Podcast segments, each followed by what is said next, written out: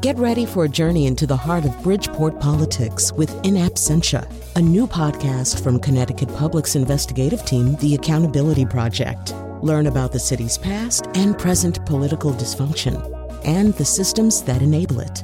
Tune in wherever you get your podcasts. Funding provided by Gregory Melville and Susan Fox and Kathleen Bromage.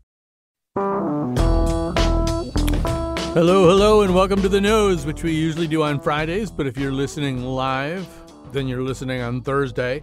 And I should say there's sort of a connection, too, to what we're about to talk about. Uh, our company does observe Juneteenth uh, as a company holiday, so we'll have a, special on the air tomorrow in this spot uh, that is uh, connected to Juneteenth. Uh, and so is the first topic on the show today. Um, we're going to talk about High on the Hog, a remarkable four part miniseries docu series, I guess they call them now, uh, on Netflix. It is about the contributions uh, and linkages between African food, the food uh, created on plantations, uh, and the food that is eaten all across America today. In the second part of the show, uh, we're going to come back to last week's topic sooner than we expected to. Uh, in the Heights has now kind of uh, attracted a kind of sub controversy, a mini uh, controversy, or maybe a maxi controversy, and, and, it involves kind of, I mean, for want of a better word, the pigmentation of cast members um, and whether or not they're reflective of the predominantly Dominican Republic um, community community uh, in Washington Heights, a community, if you've been there, that's being nibbled away at by exactly the kind of gentrification that's dealt with in the movie and the play. Anyway, that is still to come. But let me tell you who's on the show. First of all, uh, on the nose today is uh, Rand Richards Cooper, a fiction writer, contributing editor at Commonweal, and restaurant critic for the Hartford Courant. Uh, Sean Murray is a stand up comedian, writer, and the host of Nobody Asked Sean podcast. Uh, before I throw it to the panel, I also want to say, just do a kind of a shout out to my son. My, my son's the one who got me to watch this thing, and I don't really like food shows all that much. and, and he said, and he was just, he had really, he'd watched the whole four part thing, and we're sitting there, and he goes, "Now you really should watch this." And he got me to watch episode three, because he knew I would be specifically interested in that. And then I was hooked, and we went back and we did one, two, and four. I don't really recommend doing them out of order, but um, uh, and so thanks to him, he's now watched the whole thing all over again, just so that I would watch it with him.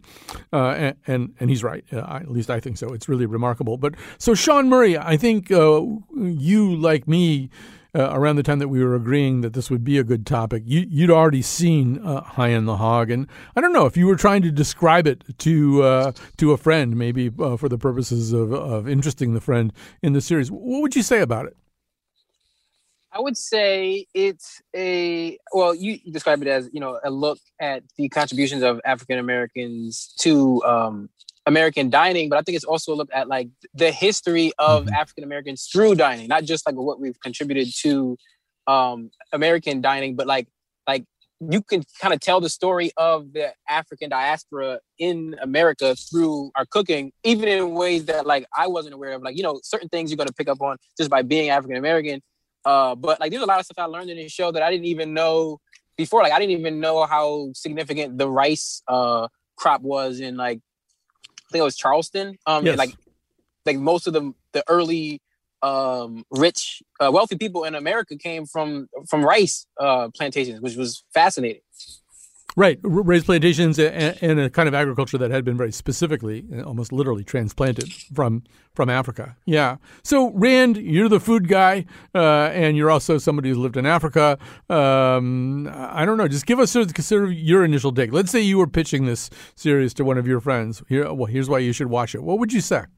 Well, I would say first of all that this that this series is going to speak to you personally. It's almost inevitably. It spoke to me personally, even though arguably in ways that are interesting was not primarily intended for me, but to me, it sparked very particular memories, a, a, taste memory of a Southern restaurant. I've been bombarding you guys with stories about that, a restaurant in New York City that I loved in my young adulthood that was a sort of aspirational restaurant for me. Memories of my mother, who had traveled to Low Country in in in uh, South Carolina. She loved to cook, and she came back, and for years she cooked fish Daufuskie, an island that is mentioned in the series. And I can just my my mother died 12 years ago. I can still hear her saying, "I'm making fish Daufuskie." Um, so for me, really, the the the um, concept in which I'd love to talk about this is is food as memory. Memory is a very personal thing and food can bring us back to our childhoods and families. Some of my favorite food writers, MFK Fisher, AJ Liebling, Edna Lewis, who I want to talk about later, um, they work this connection between food, and memory, and childhood. But the second part of this, and the other appeal that this series makes, is to is to memory more broadly construed, which is a collective thing. That the memory of a people, of of an ethnicity, and you know, finally, there's the kind of official collective memory that's history and that's where um, this th- this documentary really engages in an interesting way because history as this documentary is is very much aware is something that you have to kind of make it into or you risk being permanently forgotten. And i, I see the second part of this uh, not the second part in part four but the second mission of this.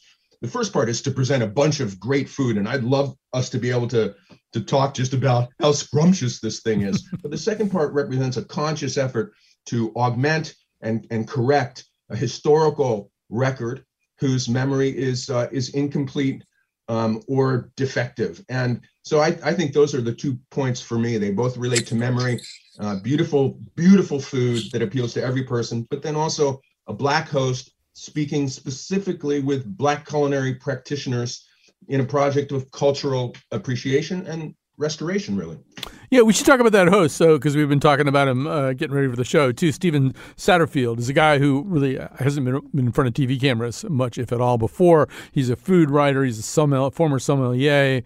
Uh, he's got his own media company now. Uh, he he actually was contacted about this show without realizing that they wanted him uh, wanted to at least consider him as the host. He thought he was just being you know consulted about stuff, and and and he brings I think we were all struck by this. And, and I should just say, so I don't forget, that one of the first one of the first people you meet along with Satterfield is the other person who's really kind of at the heart of the show, Jessica B. Harris, uh, who is the author of a book called High on the Hog: A Culinary Journey from Africa to America. It's the foundational text for the idea of this series.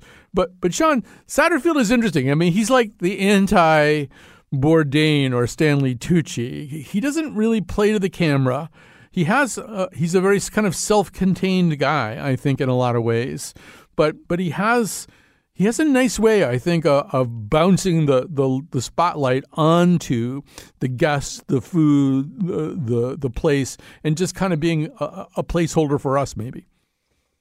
Absolutely, yeah. It, it, it, sort of feels like he's aware of his limitations as a host. Like he knows he hasn't been on in front of camera much before, so he's letting the story tell itself, letting let, letting the the the chefs and cooks and um, just the people he meets in Africa and here here in America, like tell their stories rather than trying to like front load himself into the the show, which is actually great because he's um he does a good job of like he's very dry and understated, which serves well, especially in like some of like the the heavier like uh moments of like historical um like reckoning or whatever.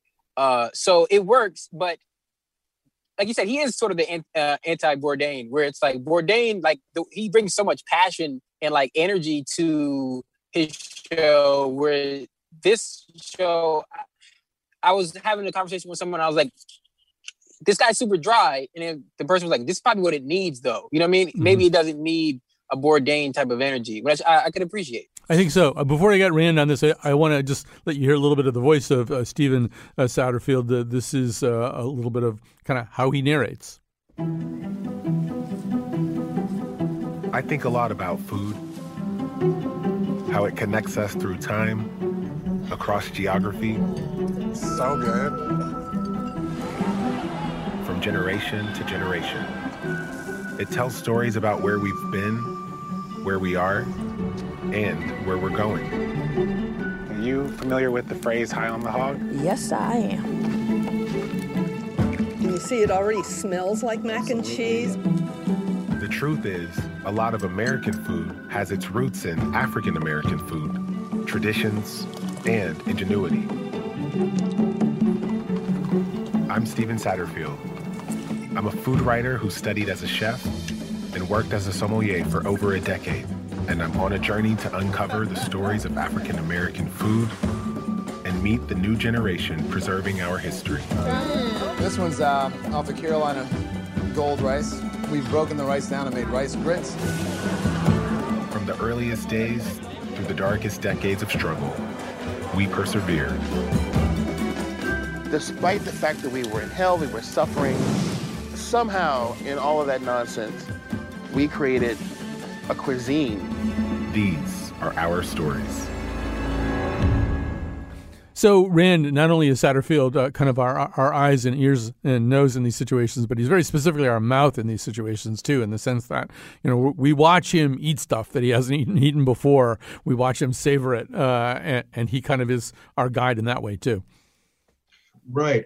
Um, you know, if, it, first, it, it, might be worthwhile to very quickly sketch in the four uh, part structure because he has a lot to get through. The first takes place in Africa. He goes back to Benin, a major uh, port of the of the slave trade, and he talks to people who are involved in restaurants and cooking there. The part two is a kind of corrective version of our uh, the culinary scene of our founding fathers and focuses on two chefs one uh, the personal chef for washington the other for jefferson sort of sort of a culinary correction of the founding father myth. Part three goes to the low country of south carolina the gullah island culture fascinating to me. That's the part that you started out with. And I'm I've been very interested in, in, in that cooking and cuisine for a long time. And part four goes to Texas and sort of segues into Juneteenth, talks about barbecue and takes a, an extensive sort of side trip into the history of the black cowboy. Very fascinating. So he's got a lot to do, and he's economical in that way. He's patient. He struck me as unlike many chefs I know because he's he, he's not opinionated.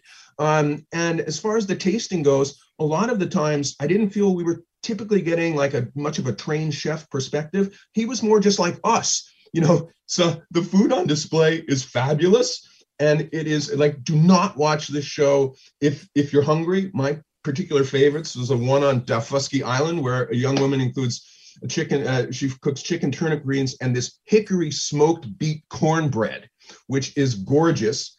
And then in the founding chef segment, he goes, I think to Monticello, and they do this hearth cooking, and he, and a chef there, a black chef, makes a veal sweetbread with crab, mushrooms, and sherry cream sauce. And and Stephen Satter, Satterfield, he tastes these dishes, and mostly he just says, "Oh my God, this is really good," and and so you know that's what we would be saying. Um, I I at first found his ingenuousness, his his his earnestness to be not not off-putting, but I sort of wanted more forceful presence from him. But I gradually was won over to the sense that no, this is actually kind of the optimal way to bring into the us into the very multifaceted experience that he has to cover. Yeah, I, I could be wrong about this because I did walk watch it uh, out of sequence, but I'm pretty sure it goes African roots, rice, then founding chefs than uh, Juneteenth and, and the Cowboys. Uh, but. Um, but in any case, yeah, I mean. Sean, we should say something about this first episode. First of all, um, he's in Benin, but he's not even just in Benin. He's in this I don't know, just like completely sort of magical place that's on. on it's like the Venice uh, of Africa or something. It's sitting on water, uh, and you go from place to place in, in, in canoes and little boats and stuff like that. Uh, but there's also this real, you know, supreme moment of reckoning. It's really the time where Satterfield's composure breaks, you know, when as he spends some time kind of in this almost physical gateway to slavery. And and I, I've it was a really, really powerful scene. I, I, I don't know what you made of it. It it was very powerful, and um, part of like the fact that he hasn't been on camera. Initially, it kind of rubbed me the wrong way because it, it, seemed like he was being. That was the, the one time I felt like he was being disingenuous. It felt like he felt like he needed to be super emotional. Like um, we were talking um, in the email about how he's sort of uh, everything he says is sort of like this is a very spiritual experience. And he had said that so many times before that that by the time he said it at that scene, which is probably the most spiritual moment of the entire show, it almost felt disingenuous to me, but I could tell it was real. Mm-hmm. But it, it seemed like he he felt like he needed to cry. But that moment was incredible, just being at like the like the the, the point, like literally the point of no return for uh, most slaves. Like they would uh they'd never come back to Africa. They that's where they left from. And I thought it was amazing to like like they had to remove their shoes and they were walking on it and just feeling like the the history. Uh, a lot of people talk about stuff like that when they like, I can feel the history in this place. And like that is one of the few times where, when someone says that, what I actually believed it. Oh no, absolutely. And and Rand, you know, I I know that you did relate quite a bit to that rice segment and to the Gullah Geechee uh, culture. We also are are uh, actually introduced to the Geechee Gullah ring shouters, who I think appear on every single episode, or their, their singing appears uh, in, every single uh, episode. But uh, say a little bit more uh, about what moved you about the, the rice segment. Well, so along these lines, I would recommend for, for, anyone who was interested in that segment in particular, there's a terrific film, a fictional film, feature film, 1990, I think, by uh, a filmmaker named Julie Dash called Daughters of the Dust. And it's a historical film set in the early part of the 20th century uh, on those islands. And it's in part an ethnography of Gullah life. And, and she said, um, when describing that film, I wanted to do a film that was so deeply, and she, her family was originally from there. She said, I wanted to do a film that was so deeply embedded in this culture and so authentic that it felt like a foreign film. And when, when you watch Daughters of the Dust, um, you, what, what, what got me about that film is the things that in passing create the sort of foreign country of the past. And a lot of those uh, were things that she went back 100 years to show as continuities between Africa, that, that lost ancestral home, and the way people were living around 1900. Basket weaving, a boy with cheek scarification. We see that in one of in, in one of uh, Satterfield's hosts when he's in in Benin. Uh, the use of mortar and pestle. Uh, in addition to rice, the other industry was was indigo, and so we we see uh, indigo production. Um, guys playing this board game called uh, mbao with stones and and a, and a series of cups set into a wooden board that's very prevalent in Africa. Um, and and so uh, this this storytelling with with with dance and lots of food preparation is this conscious effort by a filmmaker in 1990 to reach back to a past or uh, an African American past already a century old, a time when people themselves were struggling to remember further back uh, into into the midst of a place that they had been forcibly separated from. One of the things I loved about this this series is we see through these juxtapositions um, continuities, some of which are culinary, some of which are, are cultural. They have the, the there's a very long, extraordinary long segment of a of a Texas high school marching band toward the end. And a little bit you wonder like why are we seeing this much of you know the major the, the drum majors dancing and then you know you, you realize that the juxtaposition of that with the african dancers that we've seen you know is is charting like this cultural echo and that echo also happens in the food the roots of gumbo um, are in the african word for okra. There are other foods that aren't mentioned like the puerto rican dish mofongo which comes from african fufu. So I, I, think one thing I loved about that episode, and and generally, is is this the, the way that um, the makers of this documentary, you know, work work hard to establish both the reality of and the importance of these cultural and culinary links to to a to a deep to a deep cultural background. And that's part of what this project of restoration that goes on in this series. Yeah, uh, I do want to bring up because it's awkward and I like awkward things that probably the most famous uh, American right now of Gullah extraction or uh, Gullah past is Clarence Thomas, uh, who I believe grew up speaking the Gullah tongue. Um, and uh, I mean, maybe not the guy that we sort of like to associate with all these things, but but there you have it. You know, I, I one of the things that I I've been running into a lot lately, uh, Sean, is something that that Satterfield talks about in interviews, uh, which is that he wanted to make, and, and he he's pleased that High in the Hog is a celebratory uh, a moment. It, it's it, it's obviously it, it, doesn't shirk the past. It doesn't ignore the past. But you know, it's very much the story of of, of beautiful people who. Well, I'll, I'll, read his quote. He goes, "I want people to perceive it as celebratory. Oftentimes, when our shows get made, when our stories get told, when our food gets talked about, it's the hardship story. I don't even mean celebrating resilience. I mean, look at all these beautiful black people moving uninhibited." Unencumbered in a centuries long tradition of how we convene, shape, culture, celebrate, make a living. This has always been part of our tradition as a diasporic people descending from the continent of Africa. And there's, you know, there's a way in which I, I mean, I, I had just gotten through uh, listening to to Zaron Burnett's uh, series Black Cowboys, where he basically says the same thing. It's that you know he and his his father brought him up saying yes, it's important to know the the slavery narrative, but it's also important not to get stuck in that. It's important to look at what happened afterwards, ways in which you know people went forward and, and claimed their own destiny in different ways. And and I do think you know as we're going through this large, long, important national reckoning, that I'm hearing that more and more, particularly from from uh, black creative people?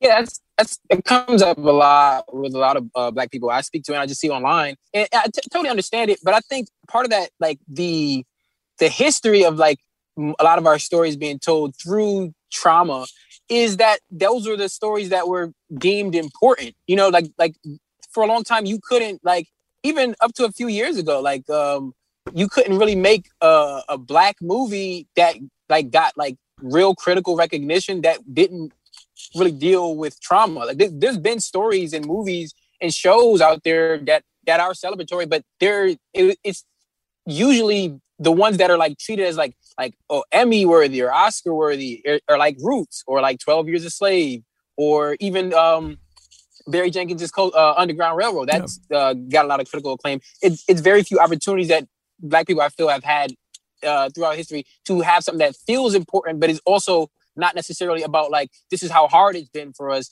but rather um, this is what it's like to be black, or this is just like a you know a day. That's why I love like you know Spike Lee gets a lot of um, love for Do the Right Thing, rightfully so. Probably the best movie of the 25th, uh, 20th, 20th century, but uh, Spike Lee had a lot of like fun movies. He had uh, School Daze. You know, he mm-hmm. had um, I can't. I'm, I'm, blanking right now on others, but you know, his his movies weren't always all that. But sometimes those are the ones that get respected. The, the Malcolm X's and the which also should have uh, won Denzel Washington Best Actor, but we'll get into that another time. Um, it's uh yeah, it's uh, I feel like I I love to see it though. I love to see that um something like High on the Hog is getting a lot of uh, eyes on it, and it's not necessarily just the the heaviness of that first episode. It's also stuff like um, even even in the heaviness, you know, the stuff about like Hercules and um, I can't remember um, Hemings. I can't remember. James, uh, yeah, James Hemings. It's Hercules. James Hemings. Hercules Posey, I think, and James uh, Hemings are the two chefs of the presidents. Uh, tell that story though.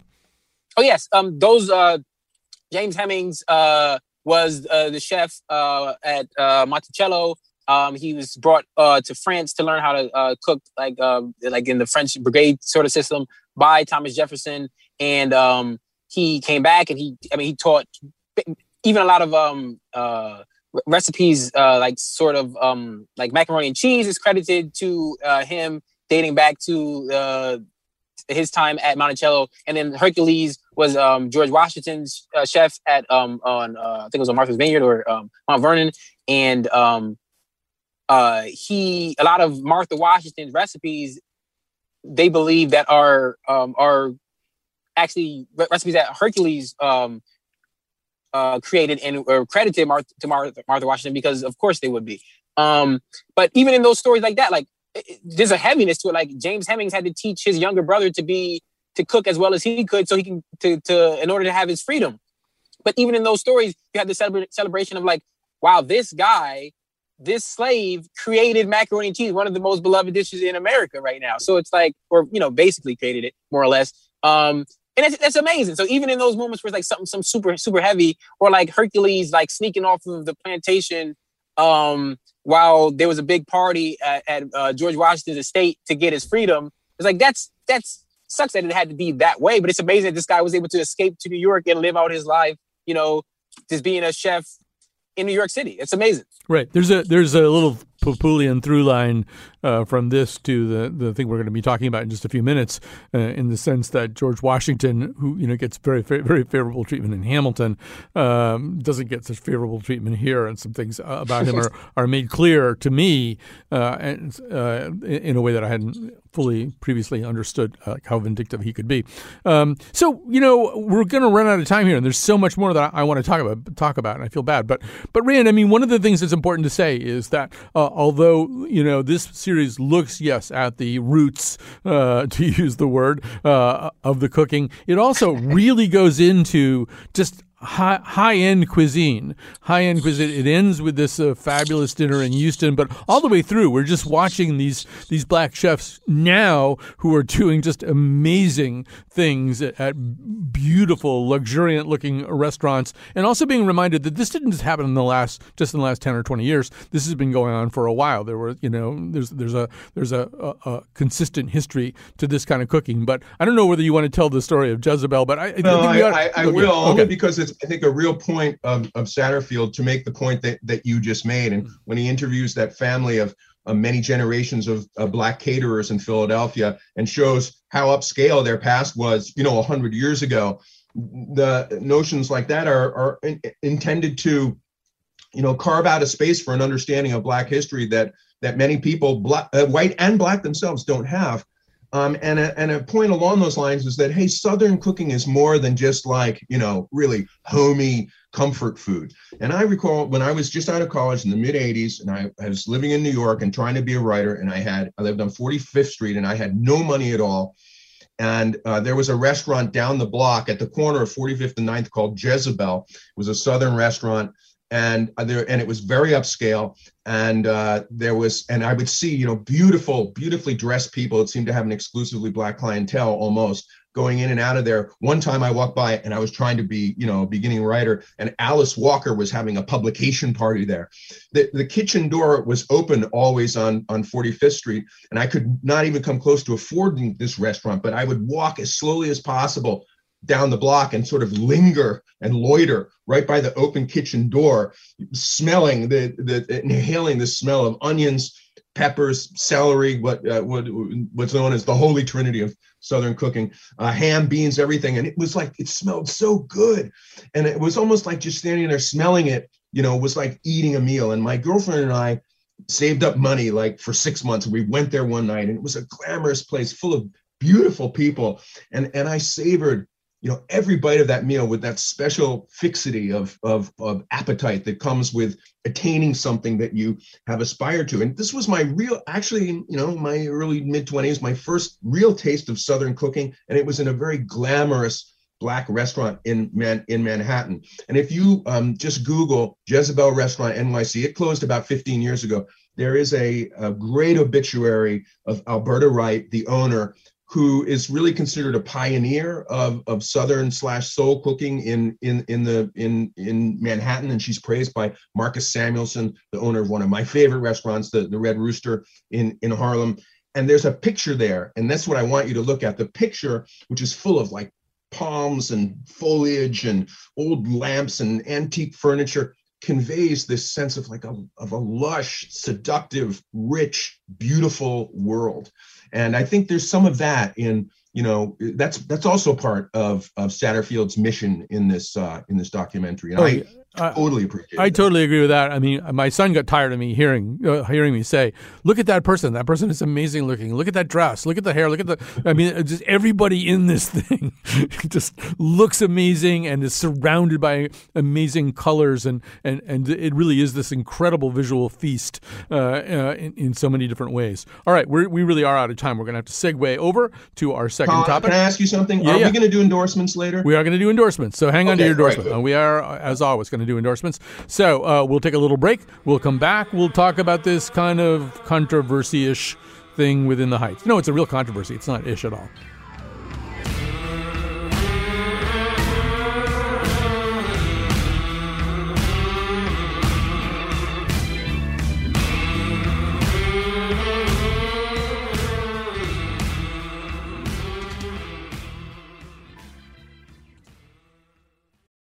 Support for this podcast comes from Hartford Healthcare. Elevating Health is funded by Hartford Healthcare. Loneliness can be a significant health risk to people of all ages. Dr. Laura Saunders, a psychologist from Hartford Healthcare's Institute of Living, talks about social isolation and why we need to connect in person. Loneliness actually is a pretty significant health risk for people that struggle with social isolation. It affects their blood pressure, it affects their immune system, it affects your willingness to get up and get out, and can cause some not just emotional issues, but health problems as well.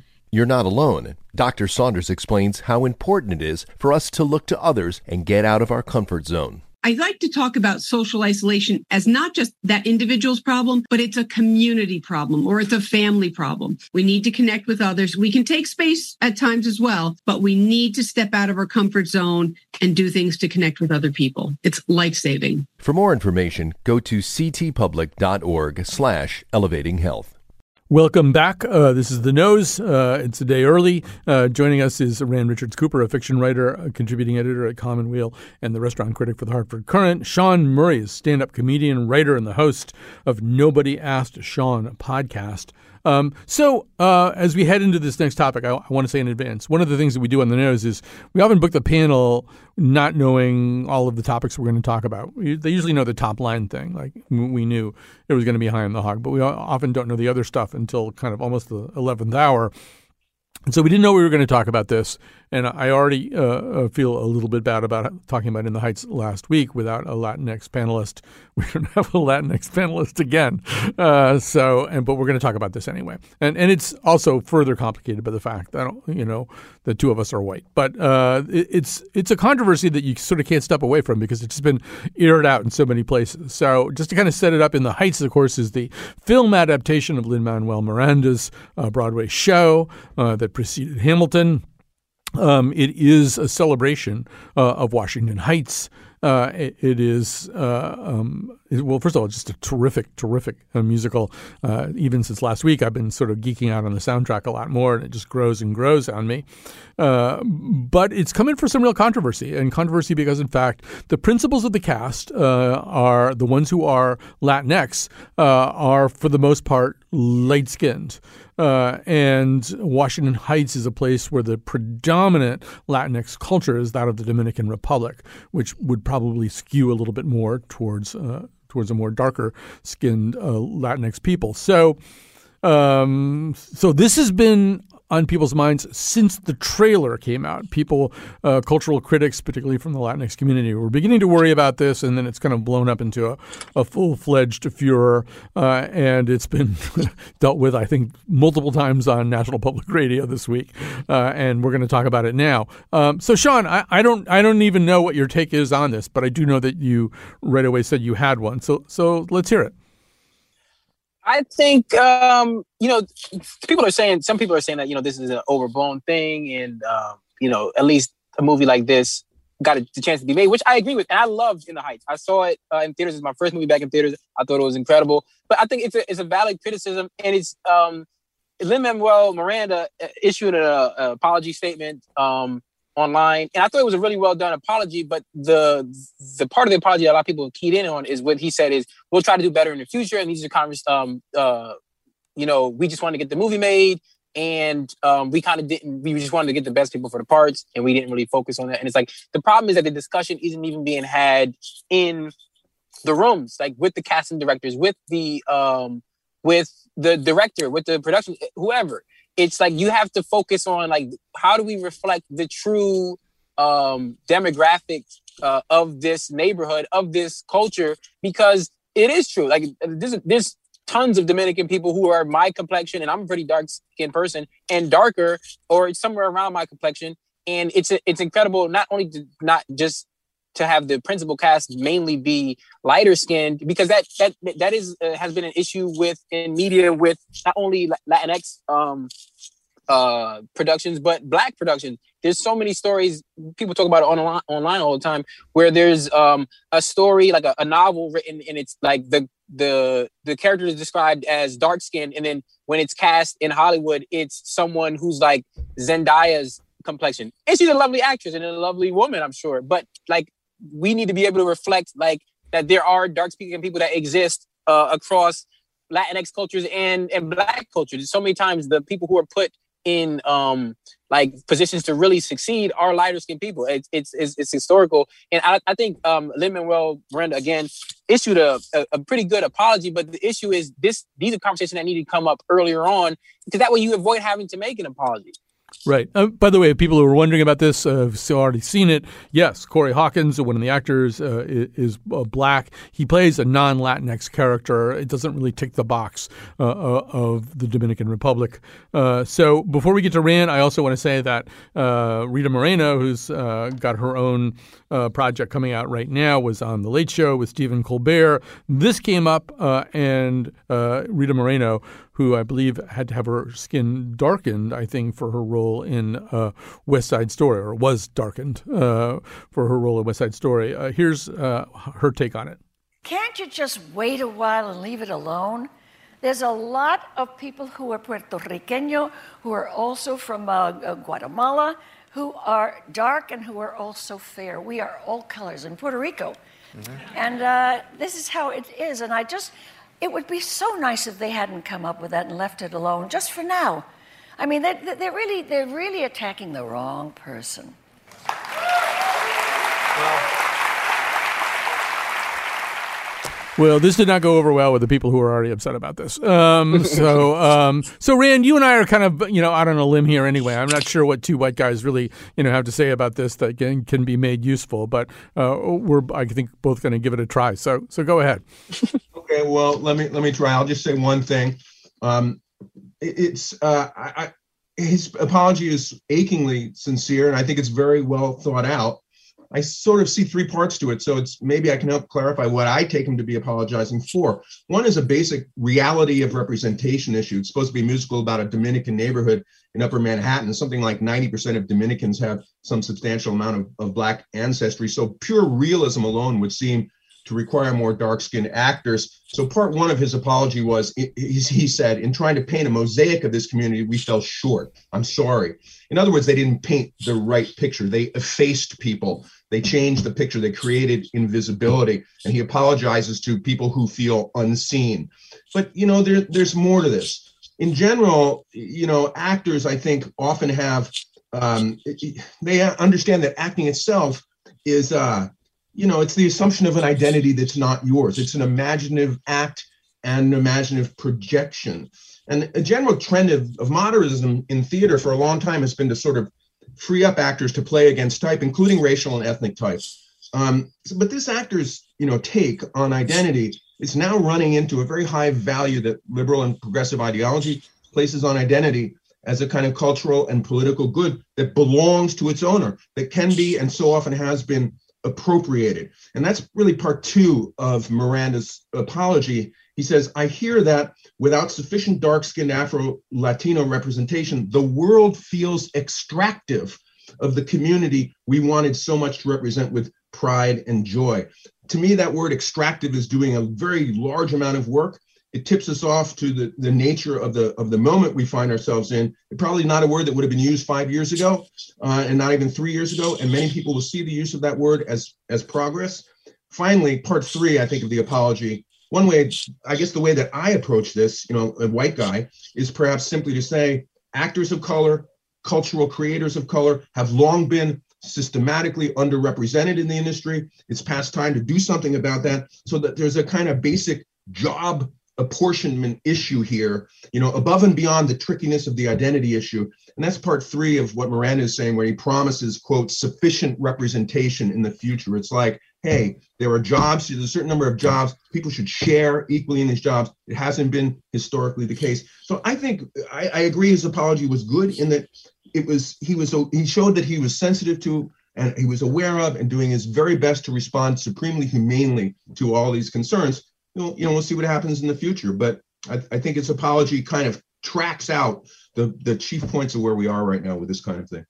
Yeah, you know, I mean, I think one thing that I, that I take away from this uh, is, and just you know, absorbing as much of, of, the commentary on it as I could, is this is obviously in all the ways that Sean laid out a very, very real thing and a very, very real concern. And having spent at least a little bit of time in Washington Heights, I was watching. I did have like a tiny little voice in the back of my head watching this movie, going, you know, it just doesn't really seem like anybody here looks like they're from the Dominican Republic or of, of Dominican ancestry, or it doesn't seem like many people do anyway, and they're all in the background.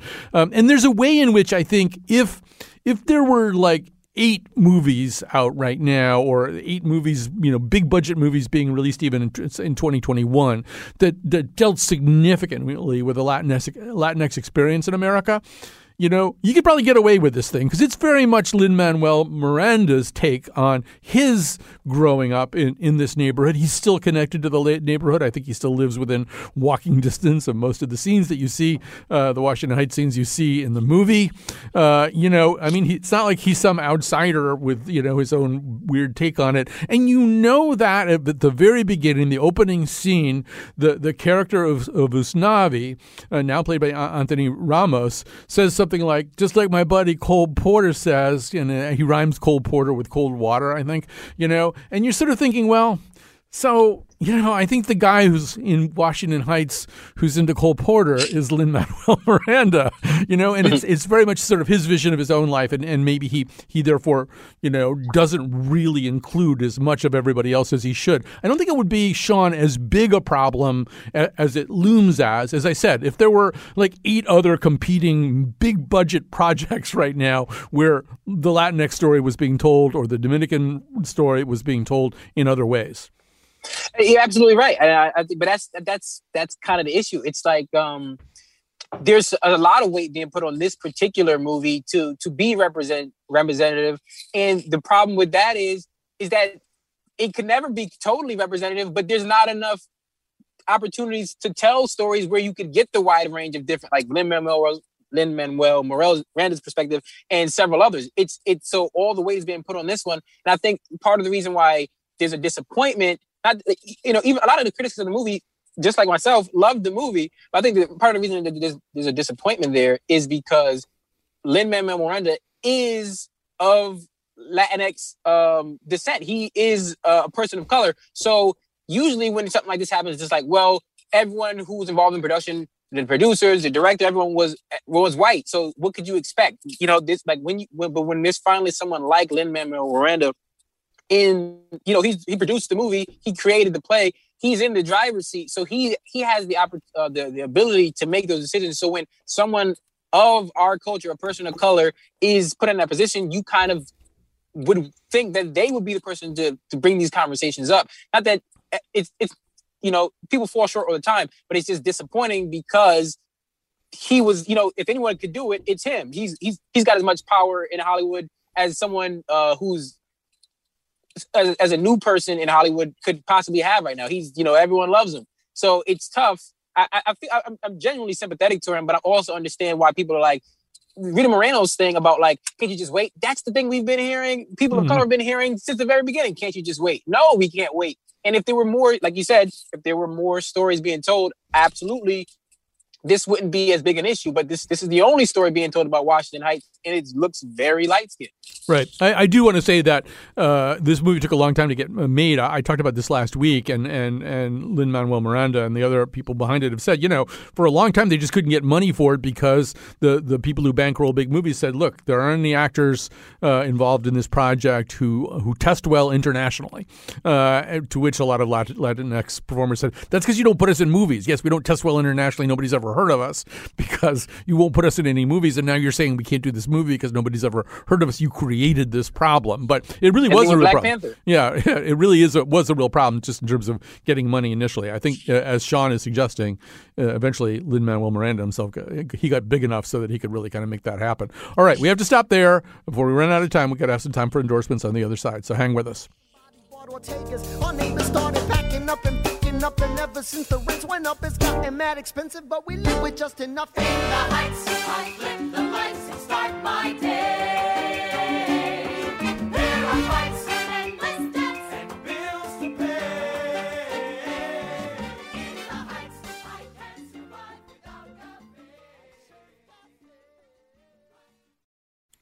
All right, technical producer for today's show, as usual, Kat Pastor, doing a great job as usual.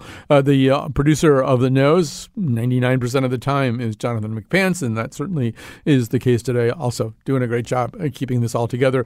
Time to make some recommendations, do some endorsements. Uh, Rand, I can tell you are champing at the bit uh, to get going on this. So uh, tell us uh, what you're going to recommend. I literally have never been as excited to make an endorsement as I am of this. Edna Lewis's 1976 book, the Taste of Country Cooking. She's one of my top favorite food writers. In fact, one of my favorite writers altogether. And she really belongs in uh, in in High on the Hog. Uh, her life is she was an, a black woman, and her life is a story of tremendous firsts. She grew up in in rural Virginia. She was born in 1916 and, and grew up in a small town in rural Virginia that had been founded by her grandfather, who had been a slave. It was a tiny farming community. She left there as a teenager, went to New York City, sort of became a bohemian uh, in Greenwich Village, and ended up becoming the first uh, black female chef to run major New York City restaurant kitchens, first at Cafe Nicholson and later at Gage and Tollner, the the vaunted uh, steak place in Brooklyn that just reopened. There was an article by Pete Wells about Gage and Tollner the other day, and it mentions Edna Lewis. Um, and she was persuaded by the legendary Knopf editor Judith Jones, who was um, John Updike's editor, among others, and uh, Judith Child's editor, editor, to take these recipes that she had and then weave a bunch of personal recollections about being a young person in in backwoods black Virginia community, and she she wove them together in a way that is overwhelmingly beautiful. It's organized these menus around the routines of of rural life. The chapters are like a spring breakfast when the shad were running, or the morning after hog butchering breakfast. And it is like she'll her father will be plowing the field and she's following him along, picking up sassafras roots that he turns up and bringing them back to make tea out of them. There also are these these itinerant figures like the traveling hog butcher, and they butcher the hogs you know a couple times a year. And then she describes they take the hog stomachs, dry them out, and blow them up as balloons and use them as Christmas tree ornaments. Um, and, All right, so, I'm gonna. I'm just gonna have to stop you there. Just I want to make sure that there's some time left uh, the, the in, the show for cooking. for Sean. Yeah, so uh, definitely a well recommended uh, book. I think you sold a lot of us on it. Uh, so so Sean Murray, yeah, what have you got for us? Um, just sort of piggybacking uh, off of Rand um, and High on the Hog. Uh, Michael Twitty has an amazing book called The Cooking Gene. He was featured in the first episode of High on the Hog. He uh, helped. They made a stew together. Um, it wasn't okra, but they um, it wasn't gumbo. They made a stew together in the first episodes uh, in Stephen Satterfield, and it's an amazing book. It's similar to High on the Hog, but it's not about like the influence on American culture. It's more about um, just the history of uh, uh, of cooking in the South, uh, in the Old South, and combined with uh, personal stories from uh, Michael Twitty's life. And another book, uh, Jubilee, which is a very similar. It's, it's less personal uh, anecdotes, but it's a it's another story of uh, American uh, Black American Southern cooking. Um, by that book is by Jubilee by Toni Tipton Martin. Uh, those are the two books I would recommend. Yeah, I believe Tipton Martin is is in the fourth and final episode, isn't that? Yes, yeah, yeah, yeah, yeah. What am I? I'm an idiot. Um, no, you're not. Um, so, um, so yeah. Well, those are all great endorsements. Uh, I, will just quickly say uh, two things. One, one, of them is that um, kind of I, I, alluded to it, but I want to kind of uh, nail it down here. Um, Black Cowboys, uh, Zerin Burnett III's podcast uh, is it is just terrific. We did a show with uh, him a couple of weeks ago, uh, and, and it was really fun to do. But I mean, really, just story after story, and really kind of works in a way that's sort of similar to High on the Hog in the sense that it's just, you know, these are just stories you don't know. One fourth uh, of the cowboys, the the cowboys of the sort of fabled uh, Wild West, were were black men, uh, and or in some cases women, as we find out in uh, in Black Cowboys. It's just a terrific thing, and just in that s- sense of kind of celebrating parts of, of, the story that haven't been told, as we're in this kind of retelling uh, of the American past uh, right now. This is just one of the best examples of it. And then I will quickly say this is the first time I think ever that our favorite author Ben Winters is going to have a book out we're probably not going to do a show about it. He's just a great writer, and literally, we've done a show with him about every book he's ever put out. Uh, because Betsy Kaplan is leaving, we're probably not going to do it this time. The book's called The Quiet Boy. It's out right now. Um, it uh, starts out appearing to be a legal thriller. But as is so often the case with Ben Winters' books, it's really something else uh, entirely. Uh, although it is a legal thriller, it's also very much a family dr- drama. It's also about a race in interesting ways, uh, and but it's also I, I, can't really say what it really is about without uh, kind of wrecking something about it. So, and, and I would also specifically say that if you like uh, audiobooks. The audiobook of this uh, is narrated, narrated by William DeMeritt, um, a, an actor and, and, voice talent who's been on this show. We did he was on the show we did about audiobooks, and he had, he did Underground Airline, uh, which was one of Ben Winters' books, and he's he's really really good at this. I mean, his something about his voice and his delivery and everything like that makes it uh, even better. So uh, yeah, The Quiet Boy uh, and uh, and also Black Cowboys. And yeah, I mean, we all recommend High on the Hog. Really, I I, I know you, what you're thinking. I don't like cooking shows. Eh, I don't like stuff like that. I don't either. this is the show for people who don't necessarily gravitate towards something like that. It's also the show, as Rand has illustrated, for people who care passionately about it. All right, that's it. That's the news for today. We will have some special Juneteenth programming that will run on Friday. We'll also we'll also run in our noon slot on uh, Saturday. Uh, and then we'll be back with. I'm actually going to be off next week, but we've got some favorite shows from the past we've selected for you, and I think you're going to enjoy those too. About talk about everything as a matter of fact. Oh yeah. Talk about Torrington, Vernon, Danbury, Waterbury, Alderberry, Woodbury, hitting on New Britain, Vernon, I already said that one, Avon, Farmington, yeah, yeah, yeah, yeah, yeah, yeah.